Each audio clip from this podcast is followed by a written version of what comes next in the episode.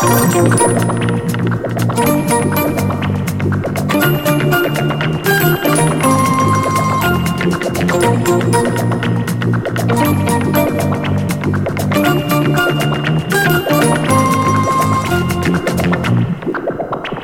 パレートゥースデー、その日の天使。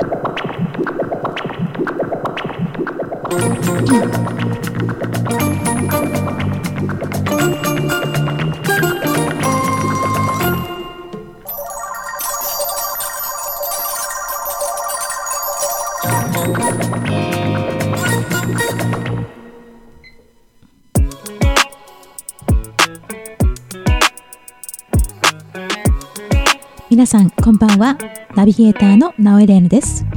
ムンパレートゥーズデイ第1週、その日の天使。この番組では様々な分野で活躍している私が気になるゲストをお迎えしてます。新たな視点や考え方を知ることでリスナーの皆さんの世界観が広がり、人生をより楽しむきっかけにしていただければ嬉しいです。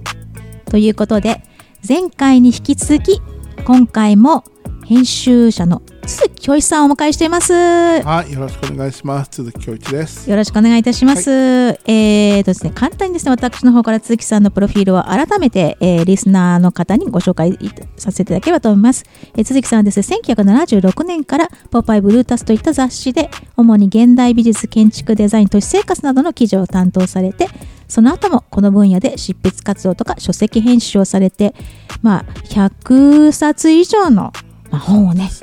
これまで出されたということで、もうその中にはですね、ロードサイドジャパンというね、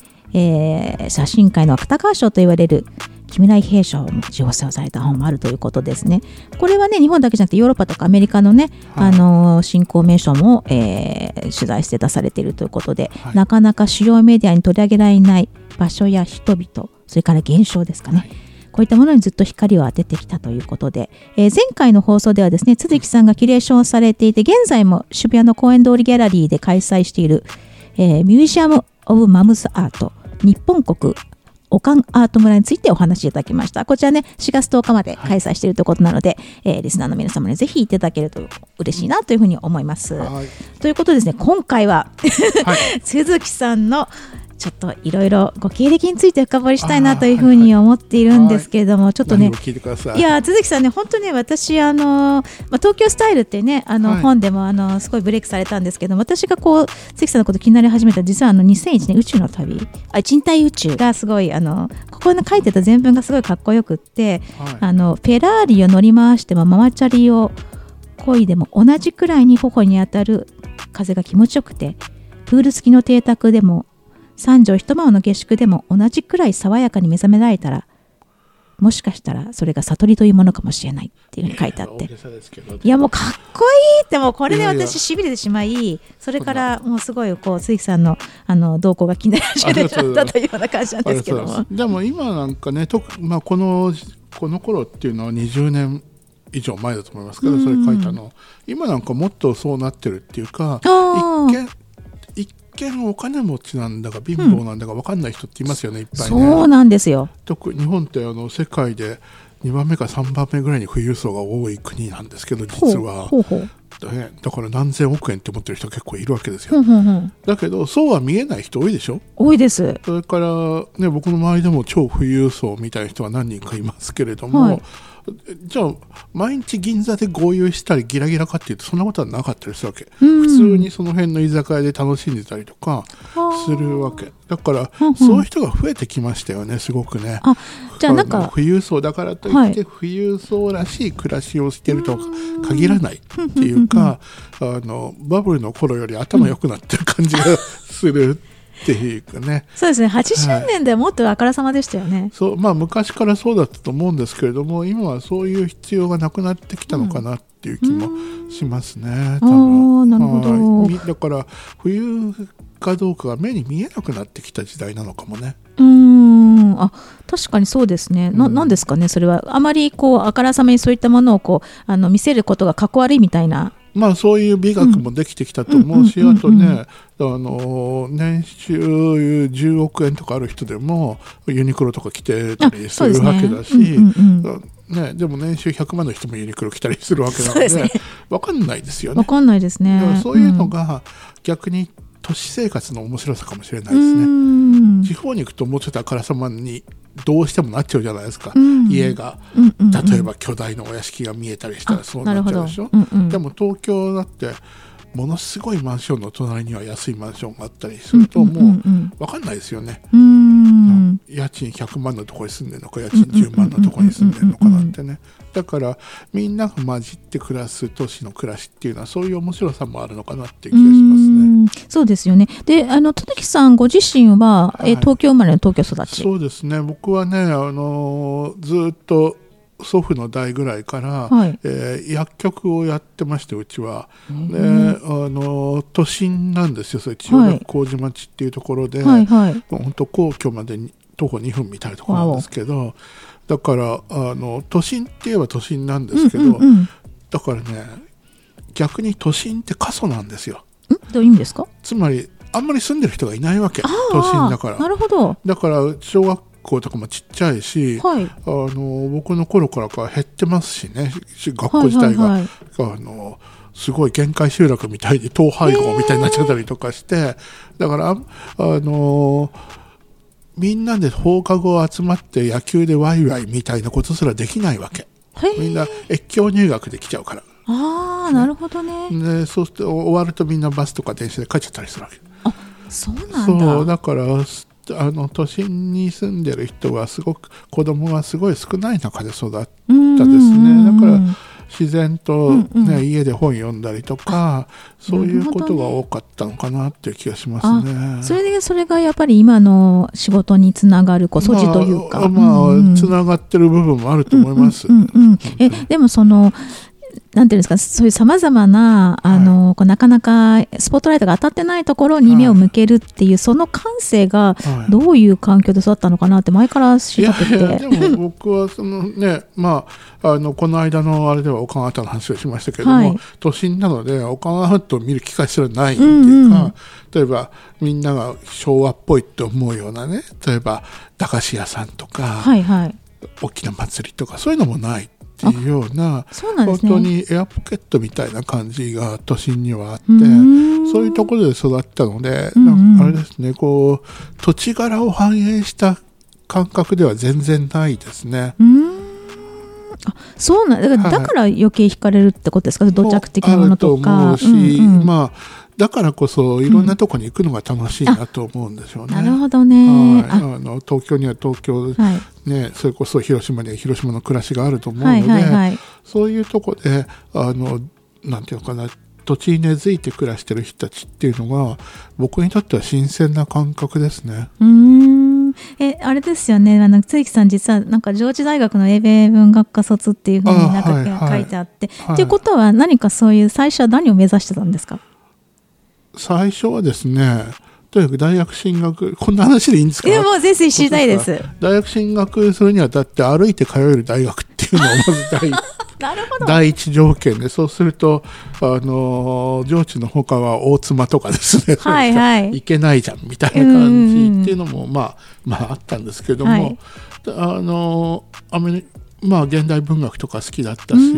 映画を見るのとか、本当にそう普通にいろいろそういうことが好きで、気楽に選んだだけなんですけどね。でアメリカ文学っていうのに入ったんですけど、すぐつまんなくなっちゃったんですよね。やっぱり感覚が古いわけですよ、大学ってものすごく、はいはい、現代アメリカ文学つったって、いまだに、大体そうだと思いますけど、ヘミングウェイとか、はいはい、ジェラルドとかもう死んでんじゃんみたいな感じ。現代じゃないですね。現代じゃないでしょ、近代なんですけどっていうようなことをずっとやってると。でその2年ぐらいからできたばっかりの雑誌のポパイでバイトを始めて、海外取材とかするようになって、当時初期のポパイっていうのはアメリカ文化をすごくはい集中的に取材してたので、連れてってもらうようになって、そうすると同い年の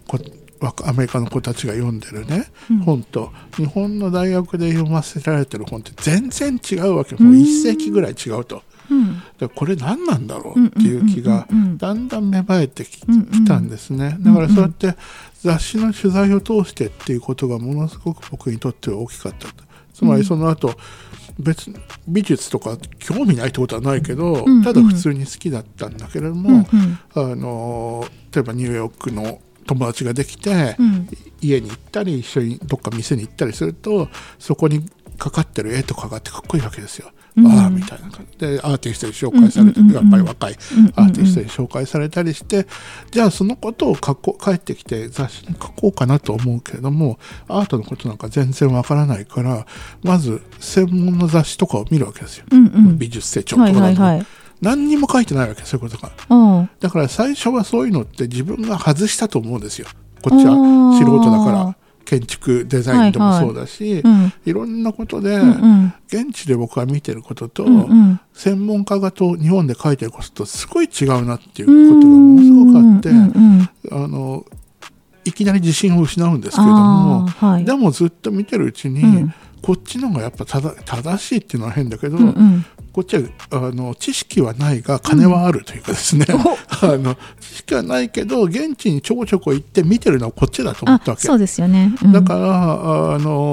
それからあまり物おじしないでですね、外してもいいから僕が見てきたものを書くっていうことにして、そうするとやっぱり専門家からすごい反発が来ましたよ、そうですか、何言ってんのみたいな、素人黙っとけみたいなのがすごいありましたけども、美術でも建築インテリアデザインとかでいろんなところでそういうの言われましたけども、でももう関係ないというのがだんだんその反抗的な態度が20代を通じて熟成されていったという感じですね。でも都築さん実はあれですよね、バスキアとかキース・ヘリングと完全同年代だし、まだ彼らが本当に貧しかった頃に、それはポッパイからブルータスになるくらいだったと思いますけれども、共通の友達がいっぱいできて、取材させてもらったり、彼らも東京に来たりしてたので、ひっそり遊びに行ったりとかいろいろしてましたね。すごいですよね。あの時ね、バスキアの絵を買っとけばね。そうよ。そうですよ。1枚20万円でしたからね。今20億円ですもんね。そうですよ。前澤さんが本当ですよ。あの辺みんな本当に100万しないで最初売ってましたから、ね、本当ですか。でもまあそんなのはいいんだけど、そんなのを買ったらダメなんでしょうけど、でも当時それをいいっていう人があまりいなかったってことですか。そうですね。当時はやっぱりそれはニューペインティングと呼ばれた流れだったんですけども、当時のこう現代美術の潮流っていうのは全然そういうのじゃなくて、コンセプチュアルアートで物派と呼ばれていたような、なんか木とか石とかポンと置いてあるような感じのやつで、こんなのただのなんか落書きでしょみたいな感じでしか思われてなくて、だから、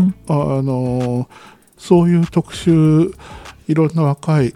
新しいアートの特集って、その美術の専門誌よりブルータスとかのが全然早かったですね。早くて認められてなかったんですけど専門家からは早すぎた。いや、早すぎたっていうか、やっぱりこう別に専門家をバカにするわけじゃないけれど、やっぱりアカデミックに内側で仕事をしてると風通し悪くなるじゃないですか。そうですね、だからね、フィールドワークをする人も大事だと思うんですよね。そうですね。だからその辺をこっちが引き受けてきたっていう感じはあります。なんか私、都築さんの本の中で県外編集者という本が大好きで、この中ですごい都築さんが今までやってたもうこの取材にかけるすごい時間とか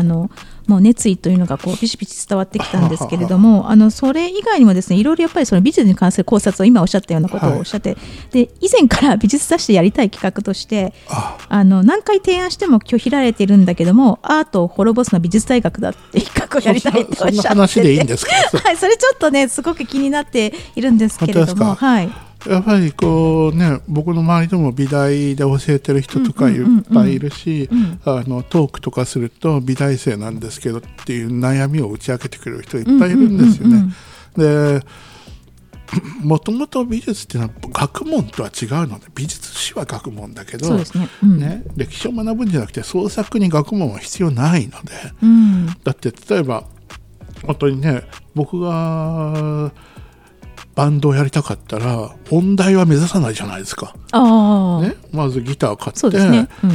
うん、ね、曲書いて歌詞スタジオで練習すればいいだけでしょ、はい、ね、僕はラッパーになりたいとしたら文学部国文化は目指さないと思うわけですよ、ははは、ね、自分でノート買ってリリックを書けばいいだけでしょ、うんうんうん、であらゆる分野がそうのはずなのにアートだけはいまだに美大に行かなきゃいけないっていう考え方がすごく支配的で、それは美大が悪いとは言わないけどすごくこう偏ってると思うんですよ、うんうんうん、美大に行かないと一人前じゃないみたいな、うんうんうん、しかも昔はね、僕が若い頃は美大っていうのは滑り止めみたいな部分もあったんですよ。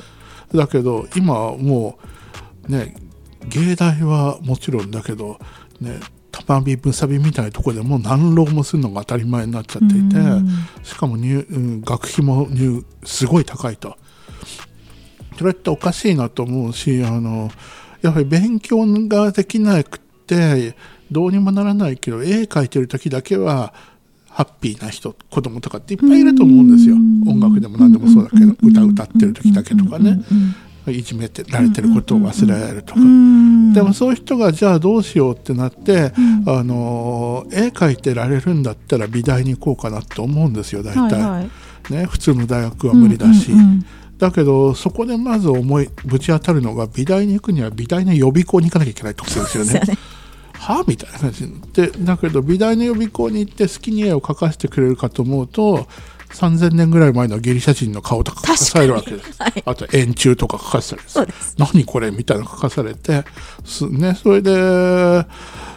ようやく運よく入れたとして、じゃあこれで好きな絵を描けるなと思うと先生からちょっと待てみたいな感じで、そういう前に自分の絵のコンセプトを説明しろみたいな感じになるわけ。人前できちんと理論を話せるような人はアーティストにならないんですよ、ね、確かにそう、もっとそんなことはできないけど絵を描いてる時だけは生きてる感じがするみたいな人たちを育んでいくのが本来の教育の役目だと僕は思うけれども、それとは正反対のシステムがすごいお金をベースに成り立っちゃってるっていうところが本当に歪んでると思いますね。そうですよ、なんかまあね、制度としてそういったものが出来上がってしまって、そこでね働く人たちも含めですけどね。そうですね、だから日本の美術界は、もちろん貸し画廊みたいなシステムもそうですけれども、すごく歪んでる部分がいっぱいありますね。なんかこれでもどうですか、美術雑誌で企画は実現しそうな気配はゼロですよ。ゼロですか。じゃあなんですか、今ね鈴木さんロードサイダーズウィークリーというね、月4回でしたっけ、配信されて有料メールマガジンなんですけど、この中ではやらないですか。いや全然やってもいいんですけれども、もうとにかくやりたいことがいっぱいあってですねずっと雑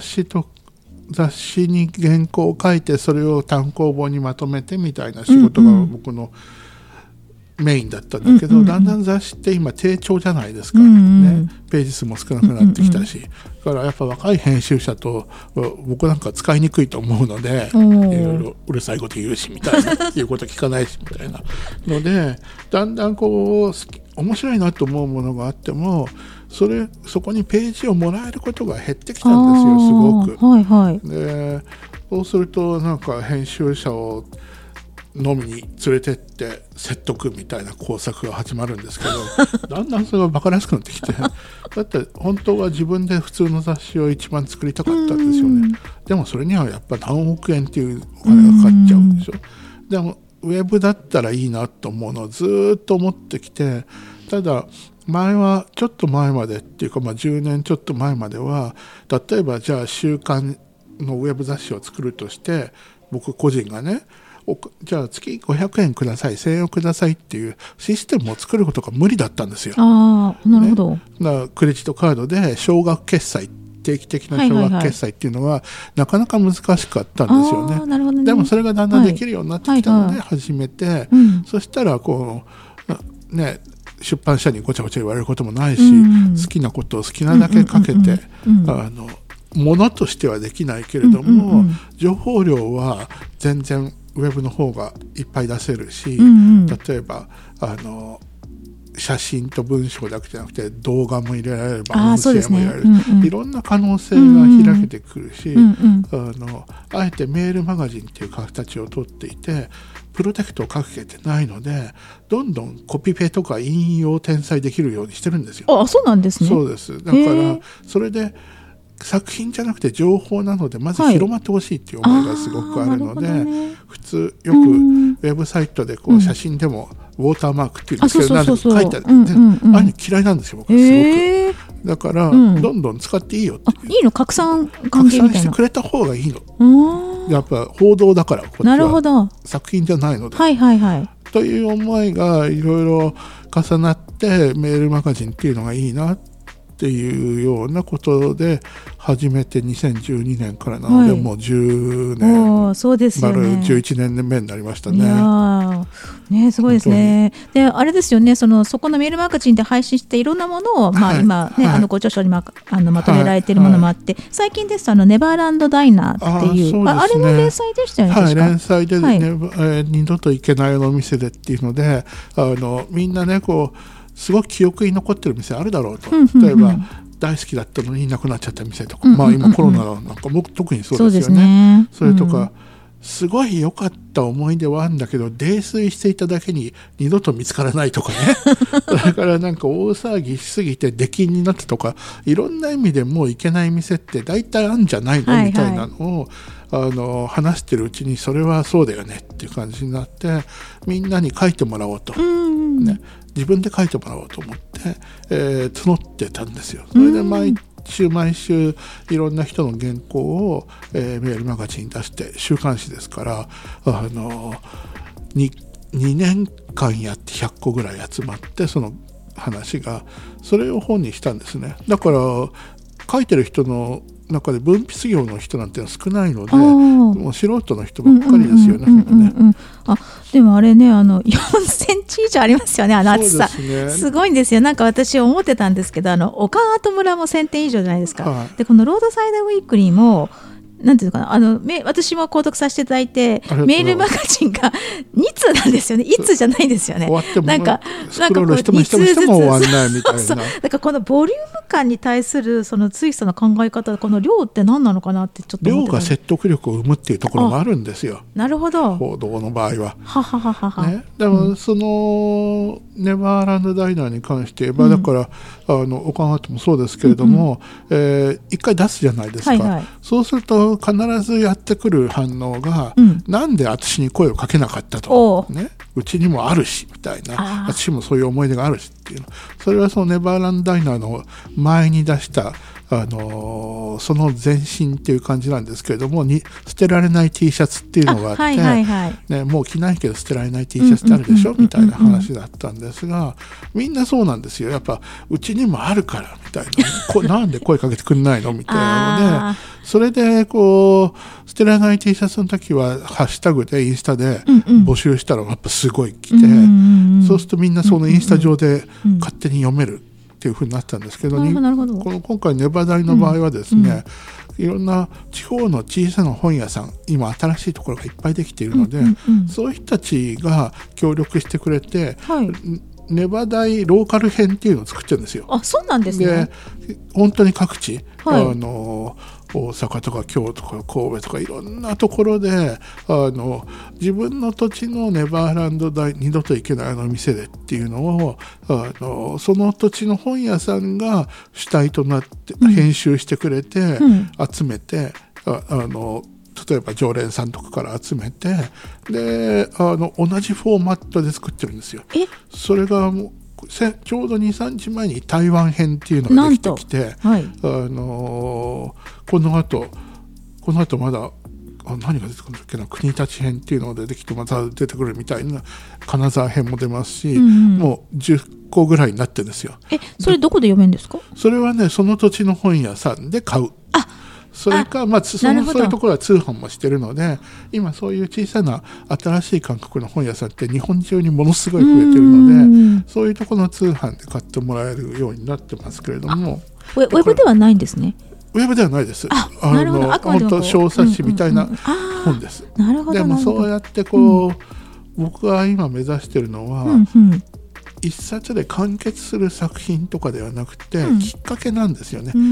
これを元に広がっていってくれるものの方がずっと楽しい。だからネバーランドダイナーっていう本を出したけれども、それによってみんなが刺激を受けて、じゃあ自分の土地のネバ台を作ろうとか、そういうふうに思ってくれる方がはるかに楽しいですよね。だから今回それができてすごい嬉しいし、もっとどんどんすでにもう一冊できるくらいのボリュームになってるわけですけど、だって10冊とかできたらもうそんなになっちゃうから。そうですよね。だからそうやって、ね、日本の各地のネバ台が集まってきたら、みんなどこも行けないんですよ。全然知らないし、ね、もうないし、だけども楽しいっていう、やっぱ記憶の方がね、食べログとかで読むより全然美味しく思えるっていうのは面白いとこだなと思いますね。そうですよね。でもこのね、お料理っていうのは割と今までの鈴木さんのジャンルの中でも、ね、新しい分野かなっていうふうに思ってますけど、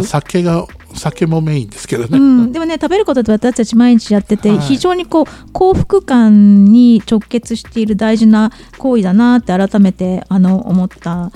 んですけどもね、やっぱりでも露木さんも書いてらっしゃいましたけど、美味しい感覚っていうのはこう何を食べるかじゃなくて、やっぱりその誰と食べるかとかね、どういう状況で食べるかってことで大きく左右されるっていうね。そっちの方が全然大きいと思いますけどね。そうですよね。だからお値段とか、なんかどういうシェフがいるかっていうことよりも、本当ですよ。そういうことの方が大事なんじゃないかということで。そうですよ、はい、なんかね、食べログとか